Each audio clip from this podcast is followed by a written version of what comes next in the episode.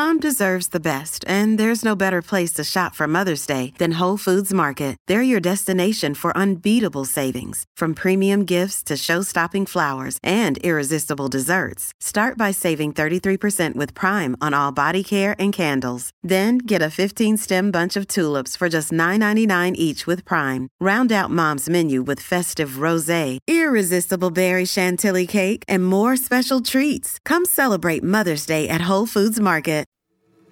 Hi, I'm Dan Primack, and welcome to Axios Recap, where we dig into one big story. Today is Thursday, July 1st. Holiday traffic is expected to be up, fireworks supplies are down, and we're focused on America's changing tastes.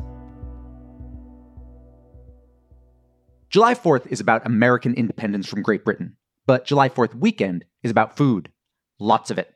Wallet Hub reports that Americans are expected to spend around $7.5 billion, with burgers and hot dogs at the top of most shopping lists, as they always are. But if you peek inside the grill, you might not always find beef burgers. You might instead find plant based burgers from companies like Beyond Meat or Impossible Foods, because more and more Americans are trying to incorporate their beliefs about sustainability into their diets. The reality is that factory farmed beef, which is what most of us eat, is awful for the environment.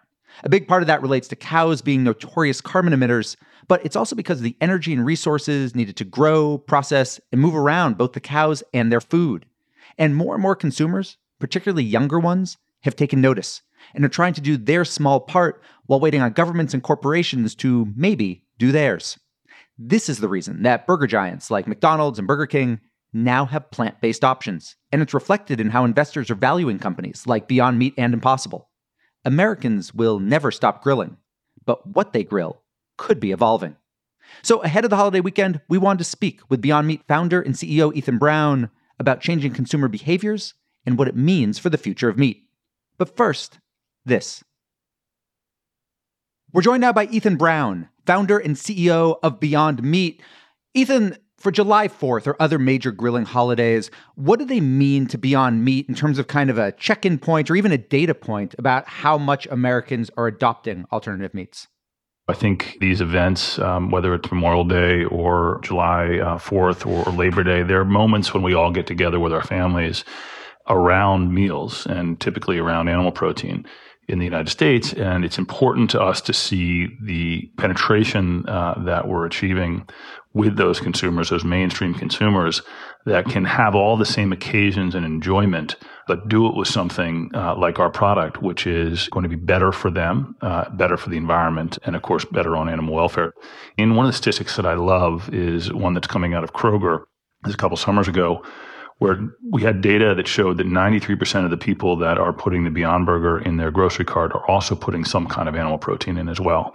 We want to go after that consumer that is what's called a flexitarian, someone who's who's eating both both animal protein and plant-based meat. What do you believe is the primary driver of increased interest in plant-based meats, whether from Beyond or from other companies? Yeah, I think it has to do with which population you're discussing. So, uh, on the demographic side, if you look at folks who are 40 and older, they tend to come in first around health. If you look at folks that are younger, Generation Z, and millennials, et cetera, you really do start to see uh, the broader social issues uh, registering at, at, a much higher level in terms of climate change, in terms of natural resource use. I mean, here we're in a, a pretty historic drought.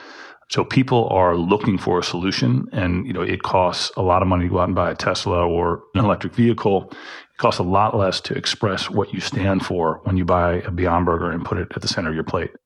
Ethan, on the sustainability side, does focusing on plant based meat, I mean, kind of as a society, does that take pressure off the traditional meat industry, the traditional factory farms to reduce their carbon footprints? I think if you look at some of the companies that are pursuing both, it's probably part of their ESG strategy. So if you take a traditional meat company, right? There would be a reason it's a lot like the, you know, analogy would be General Motors producing electric vehicles as well as the internal combustion engine. So, so I think in that case, it's a tool they can use. But no, do I think we're taking pressure off? Probably not. I mean, we're such a small component of the overall protein market today. Beyond Meat is iterating really on a product in the food space. Are you a food company or a technology company? Really both. We're both. And I think the, the most important characteristic of our company is we're a company that's committed to continuing to advance toward this goal of building a perfect piece of meat from plants. I mean, that, that's something that we believe is possible at a material level. We've looked at this in a thousand different ways. I think we understand meat better than most. And we've looked at the plant kingdom. We understand that those five key components of, of meat, the amino acids, lipids, trace minerals, vitamins, and water, are all available outside the animal. So it makes much more sense to us to do what we're doing, which is to pull those directly from plants and non animal sources and run them through our system, which is heating, cooling, and pressure, versus run that material through the animal for the animal to organize it in the form of muscle. We can now do that with technology ourselves, and we're getting better every year. Ethan, final question for you. We've talked a bit about why people are adopting plant based meats, but right now, what do you see is the biggest challenge to getting new people to try them and actually adopt them and put them into their daily routines? I think there's been a lot of products over many, many years that, that have not been what the consumer wanted. And they were using the best technology at the time and, and, and, and did an amazing job with the, the, the success that they had but there's a, a sense among consumers that these products aren't going to deliver. We have to demonstrate uh, that our products, given the amount of investment we've made, that they're going to delight folks from a sensory experience as well as from a nutritional and, and, and broader social issues perspective. So we just have to keep driving on taste. We have to keep making the products so that they are uh, approaching that point of indistinguishable from, from animal protein. Ethan, you just released the third version of your Beyond Burger. How many versions do you think there are going to need to be until it can hit consumer critical mass? I think we're several iterations away from from that kind of perfect build and that indistinguishable build. But the three things that I focus the most on and three levers of our growth are really around the sensory experience of getting the taste right.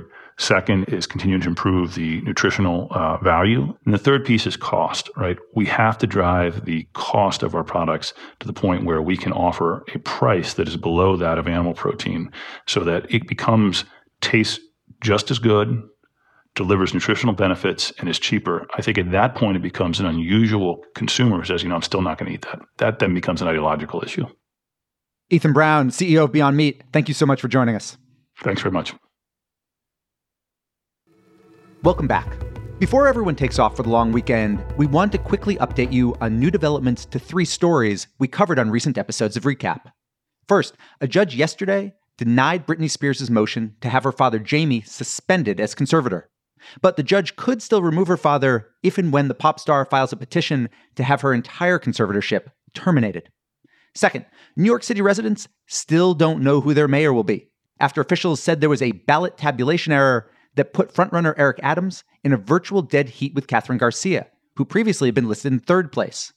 But Adams, Garcia, and the new third placer, Maya Wiley, are all still technically in contention due to the ranked choice voter system, with a final result not expected until the middle of the month. And finally, Jeff Bezos' space company, Blue Origin, today announced the fourth member of its first ever human flight, which is scheduled for July 20th. It's 82 year old Wally Funk, the legendary female pilot who was the youngest ever graduate of the Women in Space program back in the 1960s, but who never got out of the atmosphere. She'll now become the oldest ever astronaut, blasting off alongside Bezos, his brother Mark, and the still unknown winner of a recent auction. And we're done. Big thanks for listening, and to my producers Naomi Shavin, Sabina Singani, Dan Bobkoff, and Alex Sugiura. Please be sure to leave us a review, and if you're not already subscribed to the podcast, do so. Have a great National Ginger Snap Day, and we'll be back next Tuesday with another Axios Recap.